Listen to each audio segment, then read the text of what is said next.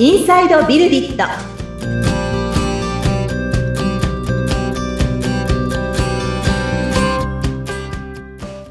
こんにちは、株式会社ビルディットの富田です。アシスタントの菅千奈美です。富田さん、よろしくお願いいたします。はい、よろしくお願いします。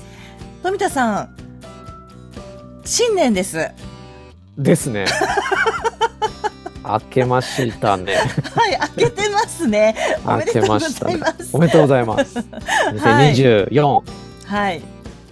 来ましたね、にせんにじゅうよねん、はい、なんかすごくもう未来って感じしますね。未来って感じがするそうですよ。だって私社会に出たのにせんねんとかでにせんってだけでもまあね、せんきゅうひゃくねんだいの生まれなので、うんうんうん、はい、にせんにじゅうよねんなんていう未来が来るんですねっていうぐらいの未来感がありますね的に。そうですね何を言ってるんだっていうはい、はい、にせんにじゅうよねん、はい、いい年にしていきましょう。はい、スタートしました。はい、はいはい、そして前回に引き続きあの、はい、浜崎さんにもご出演いただいてお話を伺っていきますので、浜崎さん、よろしくお願いいたします。あ、はい、お願いします。今年もよろしくお願いします。はい、ついてきてくださいね、浜崎さん。はい。はい。あの、前回のお話、いろいろね、えー、していただいてましたけれども、入社した時よりも、うん、なんかね、いろいろ、なんかこう、会社に対する思いも強くなったりっていう風になってきたというようなお話がありましたね、富田さん。うん、そうですね。うん、あの、その話をですね、ぜひもうちょっと聞いていきたいななんて思ってて、で、これまあ新年一発目の配信になるかなって思うので、ええ、その、例えばにせんにじゅうよねん、こんな年にしたいな、みたいなところに、うん、ちょっと参考になるような、情報提供にもできたらいいな、なんて思って、はい、ちょっと僕からもいろいろ、ここの部分聞いていきたいなって思ったのが、前回のですね、配信の中で浜崎さんに言っていただいた、入社した時よりも、この自社のアプリのことが好きになった、みたいなですね。うん、そんな表現があったんですけれども、このですね、何かをこう好きになるプロセスというか、何かに夢中になれる、きっかけだったり、その過程ですね。そういったものに結構私は関心がありまして。ええ。うん、で、まあこのストッカーってアプリの中で作っていきたい世界もそうですし、あとはそのアプリを作っていくチームですね。うん。おいても、そのチームメンバーの方にそのようになってもらえると嬉しいなと思っているところがあり、なんかそんな話が前回お聞きできたのはすごく嬉しかったんですけど、どうでしょうね。浜崎さんから見て、この何かをこう好きになっていくプロセスだったり、きっかけだったりっていうところで、ちょっといろいろお話を聞ければなんて思うんですね。はい。で、それがなんかこう、配信聞いていただいている方にですね、あ、自分って好きになったものってなんだろうとか、うん、何かを好きになっていくことってどういうことだろうみたいな、うん、そんなことを考えるきっかけになったら面白いのかななんて思っていて。はい。はい。まずこのストッカーのアプリが、あ、自分なんか前よりもアプリのことを好きになってるかもって思った瞬間ってどんな時だったんですか？うん、そうですね。なんか好きになった瞬間。まあ、えっと、こう、結構あの、開発メンバーの中であの、この機能を入れようとか、こういう施策をしていこうっていうような、まあ議論をする機会があるんですけど、うん、その中で、えっと、まあ、こう、ストッカーは、こういうアプリだから、あの、この機能の方が、まあ、より、それに沿ったものになるんじゃないか、みたいな、えっと、話をして、することが増えたな、っていうふうに思いまして、うんうん、というのは、なんか、その、ストッカーを、というアプリを通して、こう、まあ、届けたい価値だったり、このアプリは、の、自分はこういうところが好きなんだっていうのが、あの、明確になってきたからこそなのかなっていうふうに思って、うん、やっぱ議論の中で、こう、ここは譲れないみたいなのがあった瞬間っていうのが、あの、うん、まあ、好きになったり、思い入れが、えー、強くなったなって感じる瞬間かなと思いました。うん、うん、あ、いいですね。非常に興味深いですよね。思い入れが強くなったのって、どうしてなんですかね。して。うん。ここは譲れないって今ね。はい。表現が出ましたけど、なんでそんなことを考えるようになったんですかね。おー、そうですね。ちょっと難しめの、うん、あの質問が来たなと思ったんですけど、うんうん、なんかそうですね。一番はなんか、こう、取り組んでると、なんかその中で、こう、まあ自然になってくみたいな側面が、まあ一定あるのかなというふうにうんうんはいはい思ってまして、なんか、それを、まあ今、ソッカーというアプリをより良くして、それをユーザーに、まあよりうまく届けるっていうのをやってるかなっていうふうに思うんですけど、それに取り組むことで、だんだん思い入れが強くなっていくっていうのもありつつ、うんまあそれと、あ、あとは、あの、まあちょっと前回も、あの、お話しさせていただいたんですけども、えーっと、まあそのために、あ、まあ伸ばしていく、ソッカーというアプリを伸ばしていくために、まあ、これをやってくださいというような、あの、決まりきった役割だったり、仕事内容だけじゃなくて、自分たちからも提案できるっていうのがあるのかなというふうに感じてます。うん、うん、ありがとうございます。前半部分は、その、習熟というか、はい。慣れなんですかね。ある程度、ねはいうん、この仕事のプロセスに習熟していくことで、うん、こう好きになりやすくなったみたいな。うん、そうですね、習熟、うーんなんかこう、最初は結構、プロダクトの、えっと、届けたいものみたいなのが、こう、チームに参加した当初とかって、あの、こう、あんまりわからなくて、機能的な理解しかしてないなっていうふうに思うんですけど、そこから、なんか、これを通して何を実現したいんだろうみたいなことを、あの、考え始めるかなっていうふうに、の、し、まあ、えっと、タイミングっていうのがあったのかなというふうに思いまして、えー、っと、やってることのこうなんか意味を求めるみたいなのが、まあ、習熟だけじゃなくて、うん、まあちょっと、まあ自分の性格なのか、まあみんなそうなのか、ちょっと反動なのかなと思うんですけど、うんうん、そういった流れで、こう、より思い入れが強くなっていくっていうようなことになったのかなと感じました。うんうん、面白いですね。ありがとうございます。やってることの意味を求めるようになることで、思い入れが強くなっていく。はい。みたいなね。うん最初から求める人もいますよね。うん。そうですね。うん。浜崎さんの場合は、まずやってみて、みたいな、はい。ある程度の習熟があり、その上でっていうプロセスを踏んだってことですかね。はい。自分の場合はそういうプロセスだったかなというふうに思って、うんうんうん。さっきそのメンバーの方とのそのディスカッションといいますか、その議論の中でみたいなところでも、何かその自分の中でこのプロダクトに対して、こう譲れないというか、こだわりたいという部分が見えることがある。はい、これはまあちょっとその相対的な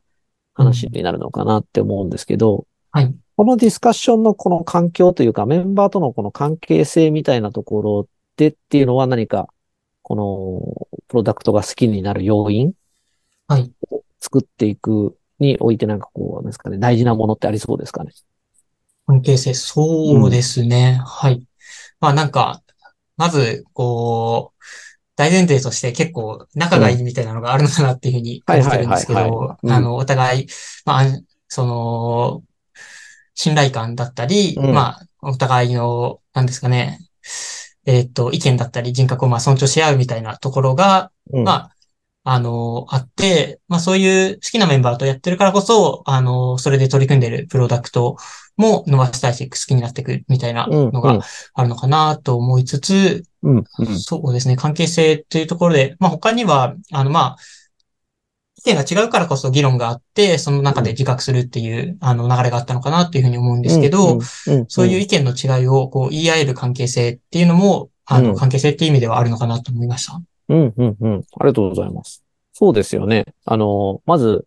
みんながプロダクトのことを好きだったり、好きになろうとしてるっていう環境に置かれないと、好きになりにくいですもんね。うん、はい。確かにそうですね、うん。それは大きいです。なんか話聞いてて、私自身もそういうところあるなって思うのは、なんかこう、頭では分かってるんですけど、なかなかそれにこう、夢中になりきれないというか、あの、どうしてもその自分が、怠惰な方向に流れてしまうというかですね。ああ、まあいいやって思っちゃわないようにするためにもそういう環境に身を置くみたいなこととちょっと似てるのかなというか、その、フィットネスジム行きます、浜崎さん。いや、行かなくなっちゃいました。はい。行かなくなっちゃうよね。まあ、俺もそうなんですけど。フィットネスジム行ってですね、あの、あんまり、その、ネガティブな感じの暗い感じのインストラクターって出てこないんですよね。うん、基本めっちゃなんか、ポジティブが服着てるような人ばっかり出てきません？なんかそう、そういう状態だからこそなんかこう自分も引っ張られる部分というか、うん、うん。それがちょっと自分とのギャップがありすぎると、入り口からちょっと、あ、ちょっと俺ついていけないかもみたいな感じになってしまうこともあるんですけど、なんかそこのこのオンボーディングというか、寄り添いも含めて、結局、この自分の周りにそれが好きで、それをポジティブに一緒にやろうぜって言ってくれる人がいるからこそ、ちょっとこう巻き込まれつつ、自分もそれを好きになっていくプロセスってあるんだろうなって、うん、今話を聞きながら思っていました。なので、あの、私も次のフィットネスジムはそういう、まず私に寄り添ってくれる。そこですか何を学んでるんだっていう話です。はい。いきなりね、こう、ハードルの高い、あの、補助の方に出てこられるよりは、そうですね。そんなことを気にしたいな、なんて思ったんですけど。うん、はい。あの、この好きになっていくプロセスっていうのを、プロダクトの中に作り込んでいくっていうのも、私はそのチームビルディングだとかとはまた別の部分で気にしているところで、まあ、要は、このストッカーっていうサービスは、まあ、振り返り習慣を作っていく。振り返りも同じだと思うんですよね。振り返りもなんか頭ではやった方が良さそうだっていうことをなんとなく気がついておられる方が多いかなって思うんですけど、とはいえなんとなく、まあ日記と同じ、うん、続かなくなってしまうみたいなことを考えたときに、この好きになってってもらうみたいな、うん、ことを考えたら、今のこの、なんだろうな、言語化。今、浜崎さんに話していただいたことって、プロダクトに何か活かせることってあったりするんですかね？おー、そうですね。プロダクトに活かせること。なんかけ、プロダクト、ちょっと、というよりは、あの、その周辺みたいな形になっちゃうかもしれないんですけど、うん、結構あの、カスタマーサクセスの皆さんが、あの、ノートだったり、エスエヌエス を更新してくれていたり、うん、まあ、過去にはあの、イベントっていう形で、あの、オンラインだったり対面でお会いしたことがあると思うんですけど、そこからこうなんか、プロダクトへのこう思いみたいなのが、あの、結構人間味のある発信の仕方をしてくれているような気がしてまして、うんうん、そういったところからこうなんか、開発メンバーの思いが伝わって、あの、そうですね、この人間味からあの、ユーザーの方もプロダクトを好きになっていただけるみたいな機会がもしかするとあるのかもしれない、ないなっていうふうに思いました。はい。なんかそれをでも、こう、より、ま、アプリの中心の方に、あの、うん、コアの方に、でも感じてもらえるようにしていくにはっていうのはちょっとあまり今まで考えてなかったんですけど、そういった観点も確かにあるのかなと、今思いました。うんうんうんうん、ありがとうございます。あの、ストッカー開発チームでは結構ね、ストッカーってアプリだけど、アプリの形をしてるけれども、まあ、サービスなんだよという話を、はい、うん、あの、よくしてるかななんて思うんですけど、まさしく、その、良くなりたいっていうところですね。思考の質を高める、人生より良くできるんじゃないかっていう、なんかこう、期待をしてくださってるユーザーさんに、どのような形で応えていくか。そうですよね。作ってる人たちの、まあ、人となりなのか、雰囲気なのか、人間らしさなのか、まあそういったものが見えるみたいなのも、こう一つの、なんていうんですかね、この関わり方といいますか、好きになっていただくっていう、私たちの、なんですかね、取り組みなのかもしれないなって今、思ってました。あれですね、あのー、自己決定理論っていう話を最近、どっかでしたような気がしますけど、あれも近いかもしれないですね。その、内発的動機づけを高めていくための、その自律性と、有能感、有能性と、まあ、関係性っていうみっつの要素がありますけれども、やはりそのチームの中での自律性、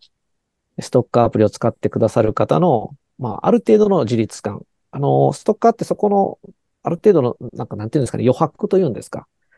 このようにしなければならないみたいなところを、